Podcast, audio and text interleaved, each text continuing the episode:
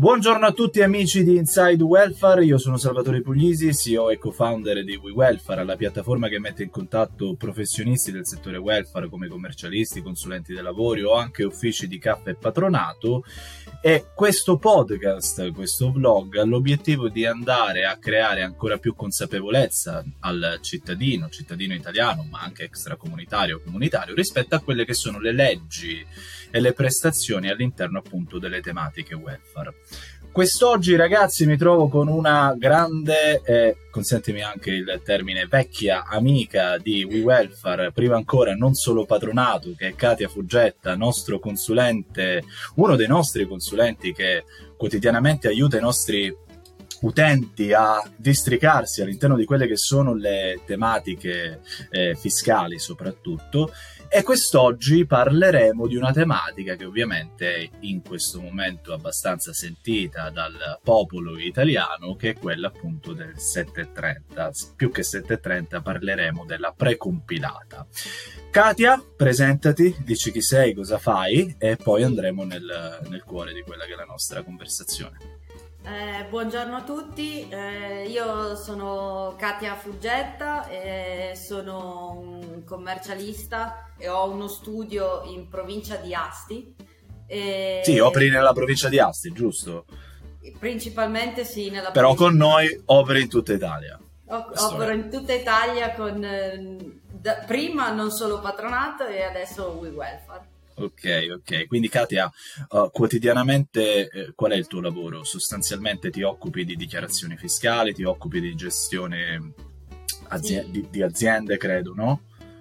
Sì, sì, sì, sì. Io mi occupo della parte fiscale e contabile soprattutto per quanto riguarda i clienti del, dello studio. Mi occupo dalla registrazione delle fatture alla redazione del bilancio e, e poi chiaramente la dichiarazione dei redditi, che può essere una dichiarazione dei redditi sia dei eh, soci di società, delle persone fisiche e anche delle ditte individuali, quindi di tutte quelle persone che hanno... Ecco, me l'hai servita, me, me, me l'hai servita su un piatto d'argento, Gadia, ok? Mm. Um, par- partiamo, partiamo, con questa doma- partiamo con questa, con questa tematica, ovvero qual è la differenza tra 730 730 precompilato e dichiarazione eh, persone fisiche, model, ex modello unico ad oggi persone fisiche.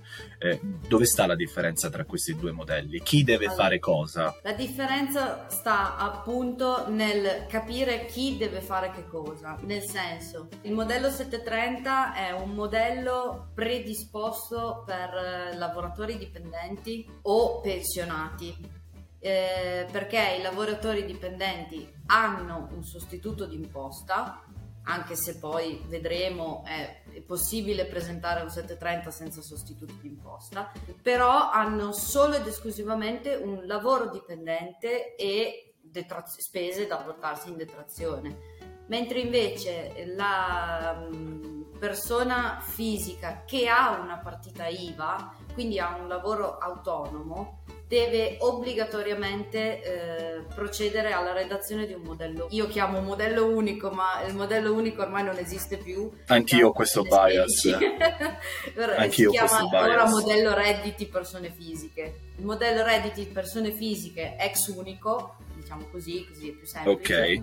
È per eh, chi invece ha appunto ha una partita IVA esistono casi in cui i lavoratori dipendenti possono avere anche necessità di integrare un eh, modello 730 con un modello unico perché hanno dei redditi particolari da dichiarare. Perché solo sul modello unico esistono dei quadri specifici dove dichiarare ad esempio i redditi esteri oppure le criptovalute oppure hanno avuto delle plusvalenze quindi le devono dichiarare nel quadro RT oppure... quindi sostanzialmente la differenza tra 730 e modello unico sta inizialmente dal sostituto d'imposta anche se è detto che si può richiedere il 730 anche senza sostituto d'imposta e lo vedremo tra poco sì. e in più quelle che sono invece eh, le detrazioni che puoi andare a dichiarare all'interno del, del 730 a differenza del modello unico, giusto?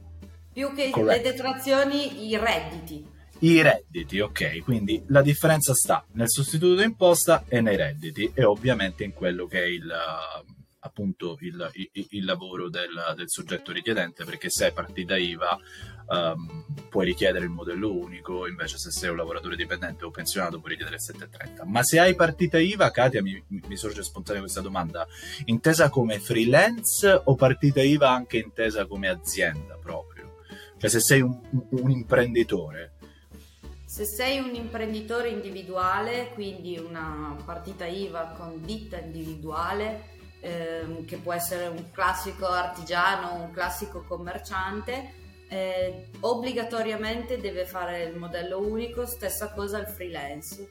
Okay. adesso ci sono molte partite IVA forfait che vengono chiamate forfettarie perché hanno una particolare legislazione e eh, pagano una particolare imposta, non pagano l'IRPEF, ma pagano un'imposta sostitutiva all'IRPEF e comunque devono obbligatoriamente presentare il modello reddito.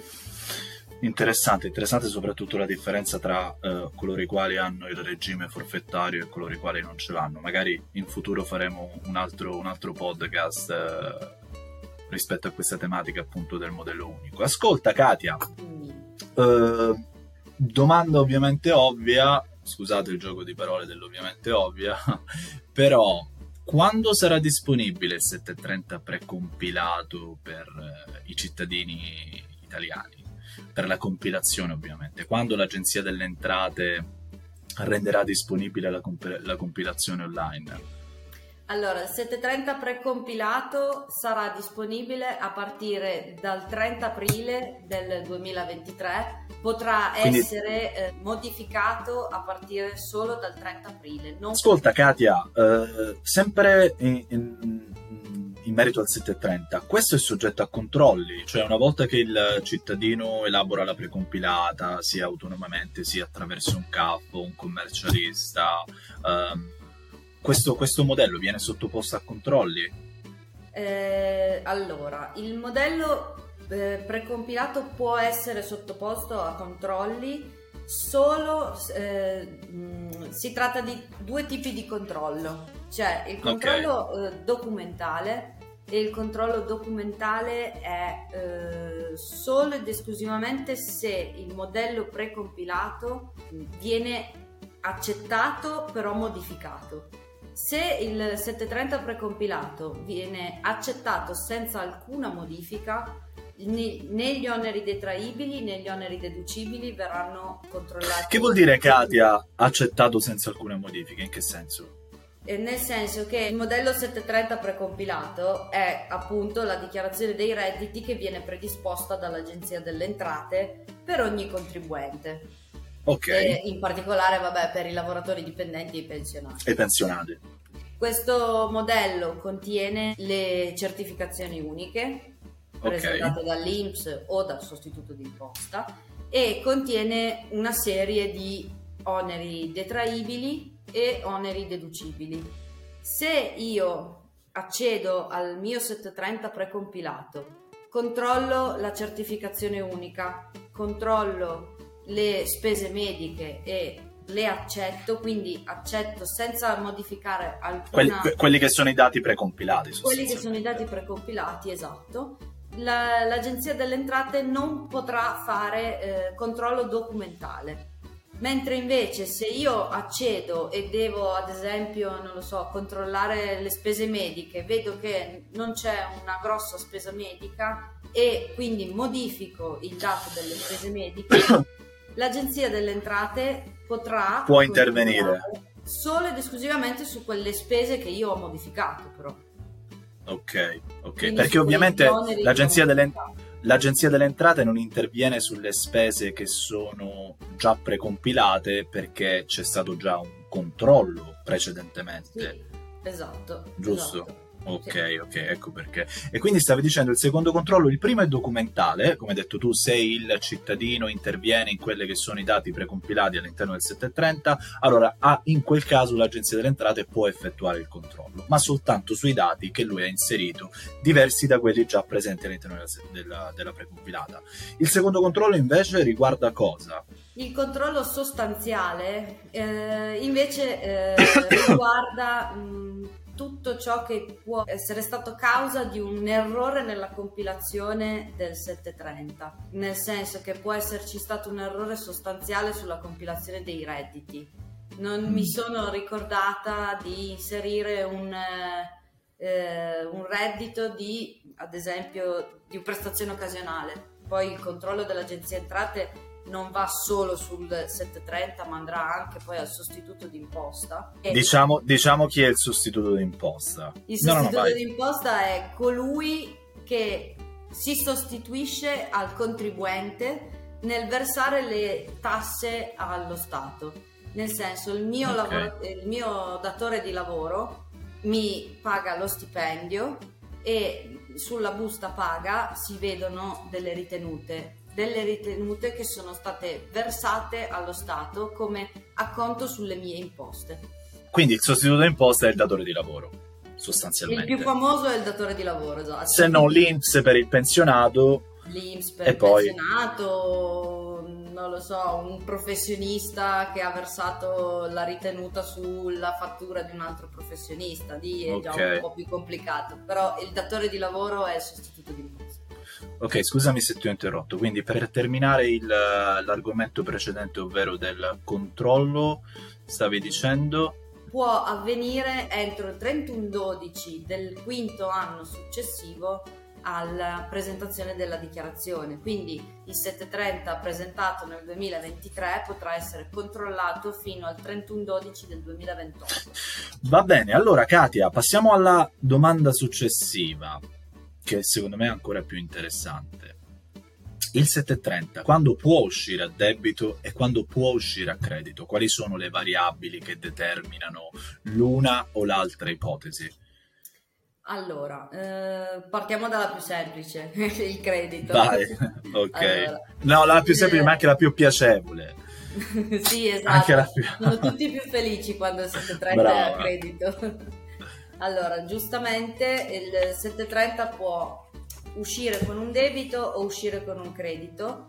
Il tutto dipende innanzitutto da quanti redditi vengono eh, dichiarati. Nel senso, chi ha un solo CUD, quindi durante l'anno ha avuto la percezione di un unico reddito e ha solo detrazioni, eh, sicuramente il 730 finirà a credito. Se la somma dei redditi eh, percepiti nell'anno 2022 è superiore alle ritenute e alle detrazioni d'imposta che vengono inserite in dichiarazione, risulterà un debito da 730. Un lavoratore dipendente ha avuto un lavoro presso il datore di lavoro A e un lavoro presso il datore di lavoro B eh, durante l'anno 2022 il datore di lavoro A ha calcolato le ritenute in base al reddito che ha dato al lavoratore dipendente. Stessa cosa ha fatto il B.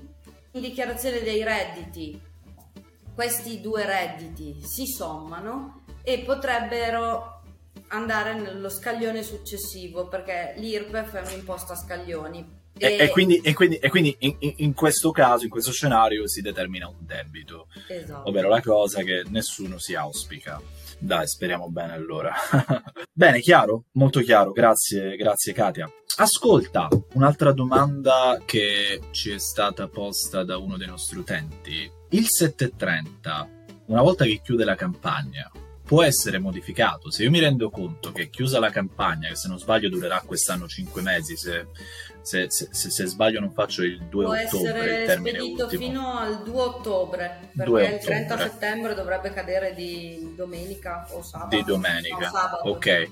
Ok, allora io invio il 730, che ne so, a ad agosto e mi rendo conto il 5 ottobre che ho sbagliato qualcosa all'interno del 730 perché può capitare, d'accordo? Prendo consapevolezza di un qualcosa che prima non, non avevo e mi rendo conto che il 730 è sbagliato. Posso modificarlo, cioè posso tornare nel sito dell'Agenzia delle Entrate o ritornare da te che hai inoltrato il 730 eh, per conto mio e richiedere una modifica? Sì, è possibile il tutto entro il 25 ottobre se voglio presentare un 730 integrativo.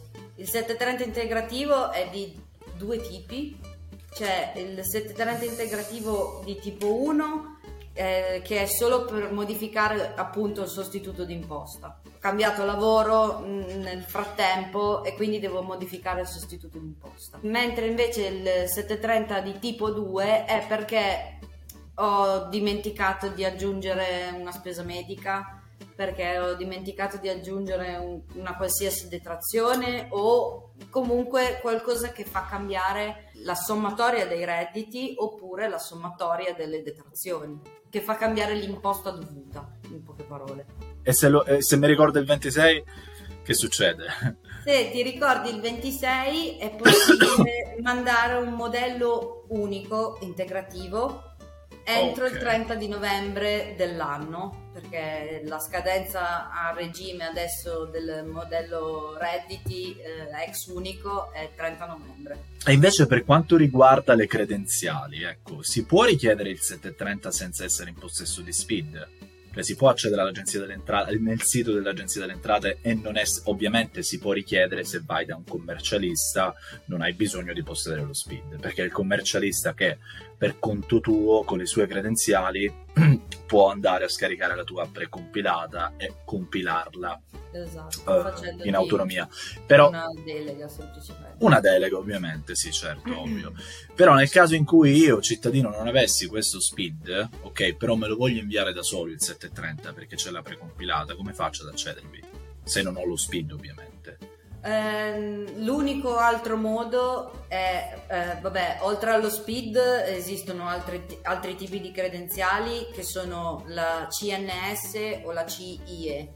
La CNS è un po' più complicata perché è una firma digitale, è un certificato eh, su una smart card e quindi bisogna già avere il lettore smart card e la smart card o, oppure la CIE che ormai al giorno d'oggi hanno tutti più o meno perché è la carta d'identità elettronica. Okay. E la carta d'identità elettronica nel momento in cui ci viene consegnata viene consegnata dentro ad una busta. In questa busta oltre che alla carta stessa c'è anche un pin che bisogna ricordarsi assolutamente perché potrebbe servirci appunto o per conservare. Accedere. Sì. Ok Katia, eh, e invece per quanto riguarda le persone decedute corso, nel corso dell'anno, può essere richiesto il 730 precompilato?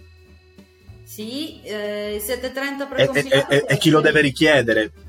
Ovviamente per il, conto di... Cioè un, ci deve essere un erede, chiaramente. Eh, appunto. Questo erede deve fare eh, richiesta eh, deve essere in possesso di un'apposita abilitazione che deve essere rilasciata dall'Agenzia delle Entrate. Eh, per ottenere questa ehm, abilitazione è semplicissimo, basta utilizzare il servizio disponibile online sul sito dell'Agenzia delle Entrate, richiedere di essere appunto nominato come erede e poi entra pro- con le proprie credenziali SPID una volta che, è stato, ehm, che ha questa abilitazione da parte dell'Agenzia Entrate, entra sulla propria area riservata e nella scelta accedi alla precompilata, sceglie come erede. Okay. E da lì parte Chiaro. e può fare il 730 di un, Chiaro. un defunto. Chiaro. E invece Ovviamente non ti chiederò di elencarcele tutte, ma se ci puoi dare un, un, un esempio breve di quelle che sono le spese detraibili e le spese deducibili che innanzitutto fammi una cortesia. Dici qual è la differenza? Purtroppo allora, non, è, non, è, così scontata. No, tra spese detraibili, detraibili e spese deducibili. Qual è la differenza? Allora, la differenza è che le spese deducibili sono spese direttamente dedotte dal reddito imponibile, mentre invece le spese detraibili sono percentuali di detrazione dall'imposta. Quindi... Fermati, fermati, fermati un attimo, fermati un attimo, perché per noi magari è semplice, perché le, hai detto 4-5 termini che io riconosco, tu sicuramente riconoscerai più di me, ma magari chi ci ascolta no. Ok, che vuol dire? Dalla sommatoria dei redditi che dichiariamo, okay. calcoliamo un'imposta lorda, ossia okay. in base agli, ai vari scaglioni dell'IRPEF appunto una volta calcolate le imposte sul reddito dichiarato in base a questi scaglioni è possibile inserire le spese detraibili. Quindi io ho il totale dell'imposta che devo dare allo Stato. Okay. a questo eh, totale di imposta che devo versare posso detrarmi tutto ciò che è spesa detraibile Ok, eh, che, che per fare un esempio potrebbe essere quale?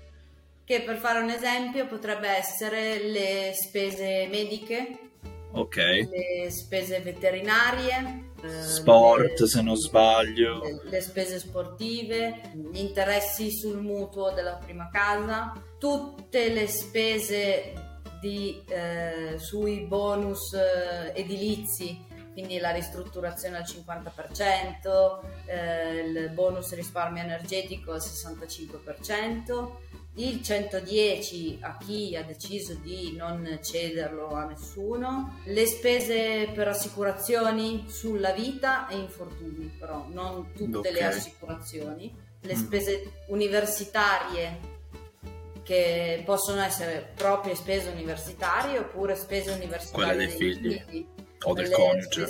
asilo dei bambini. Ok, ok, ok, ok. Uh, un esempio abbastanza corposo, perché ovviamente se dovessimo stare qui a elencare tutte quelle eh, che sono le spese... Ci vorrebbero due orette. Ah, eh, appunto, due orette. eh, senti Katia, per terminare la nostra intervista ti faccio due ultime domande. La prima è, uh, quali sono le novità del 730 della precompilata 2023 che il contribuente si ritroverà all'interno della, del modello? Allora, eh, appunto, assegno unico il primo di tutti. Appunto, la prima è la rimodulazione degli scaglioni di reddito. La prima percentuale che si paga è il 23%, si passa poi al 25%, al 35% e all'ultimo scaglione al 43%. Erano 5 gli scaglioni e nello scaglione in cui c'è la maggior parte dei contribuenti italiani, diciamo ah, okay, che dal, dai 15.000 ai 28.000 c'è la maggior parte, nel senso che comunque avere un, un reddito di 28.000 euro è, è bellissimo. Un must, un must to have in Italia. esatto. E Beh, eh, purtroppo eh, chi superava doveva pagare il 27 è per questo che dico che c- c'è uno sconto di imposta dal 2 al 3% perché lo scaglione che era al 27% adesso è diventato 25% mentre prima appunto era 27 e invece lo scaglione che prima era al 38% adesso è al 35 quindi piccolo sconto di imposta diciamo che c'è stato un'altra novità è appunto ehm, la, eh, un'altra rimodulazione che si tratta della rimodulazione delle detrazioni per lavoro dipendente e per pensione. Eh, infatti adesso l'importo mh, mm, è leggermente aumentato, non di, non di tantissimo, però la detrazione per lavoro da reddito dipendente è pari a 1880 euro ed il limite è stato innalzato fino a 15.000 eh, per poter fruire di questa misura massima della detrazione. E, mm, questa detrazione eh, aumenta di 65 euro se il reddito complessivo è compreso fra i 25.000 e i 35.000, quindi okay. un pochino di più rispetto all'anno scorso. Stessa cosa con importi diversi ovviamente sui, per i pensionati, è infatti stato innalzato a 8.500 euro il limite reddituale e vi è una detrazione di 1.955 euro eh, che viene aumentata se il reddito è tra i 25 e i 29 mila euro. Ok, ok. E Poi, questa, è questa una delle... la seconda? La novità. seconda, sì. La terza okay. è appunto quella che anticipavi tu, che è la detrazione per i figli a carico. Per i figli perché, a carico. Eh, i figli a carico pot- eh, da marzo 2022, mi sembra, sì, da marzo 2022. Sì, da quando è stato emanato l'assegno a carico universale. sono state sostituite dall'assegno unico. Quindi nel 2023 eh, vedremo nel quadro delle dichiarazioni, eh, delle detrazioni per i figli a carico, dove dobbiamo semplicemente inserire il codice fiscale dei figli e i mesi in cui è stato a carico. eh, purtroppo per i, rag- i, figli fino a 20 anni eh, gli unici mesi a carico potranno essere i primi due. Okay. Eh, avendo purtroppo una piccolissima detrazione che mi sembra che stia dai 156 euro ai 300 in base al numero di figli, in base a dei calcoli un po' difficili, però è solo per i primi due mesi dell'anno 2022 per i figli fino a 20 anni, eh? perché poi per i figli oltre i 20 anni non c'è l'assegno unico e quindi quelli possono essere lasciati a carico. Ok, ok. Bene Katia, ultima domanda che è un po' più ostica riguarda invece il mondo delle criptovalute, di cui ne parlavamo prima, mm, sì. prima ancora di collegarci all'interno di questa, di questa call. Mm, mi parli un attimo di questo, di questo argomento, nel senso è possibile andare a dichiarare all'interno del 730 quelle che sono le criptovalute? Se sì, come? È difficile? Non è difficile? Dammi, dammi un attimo una, una panoramica un quadro, un quadro di, questa, di questo argomento? Allora, eh, per le criptovalute o comunque tutti mm, gli investimenti esteri eh, all'estero, ok, purtroppo non è po- utilizzabile solo il 730.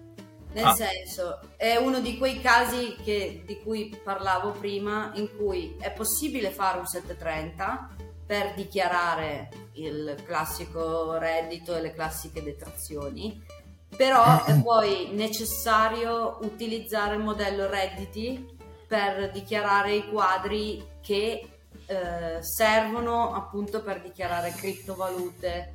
Eh, ah, quindi chi dichiara Qui, qui, quindi chi dichiara una criptovaluta non deve, non deve, utilizzare il 730, ma il modello persone fisiche o quello che stai dicendo. solo il modello persone fisiche okay. oppure può utilizzare il 730 per dichiarare tutto ciò che è in Italia e okay. il modello ah e poi l'unico per quello che è all'estero ok esatto, ok esatto. bene va bene grazie Katia grazie mille a chi ci grazie ha ascoltato e chi ci ascolterà varie, nei vari canali social e alla prossima puntata ciao grazie a tutti buona giornata a tutti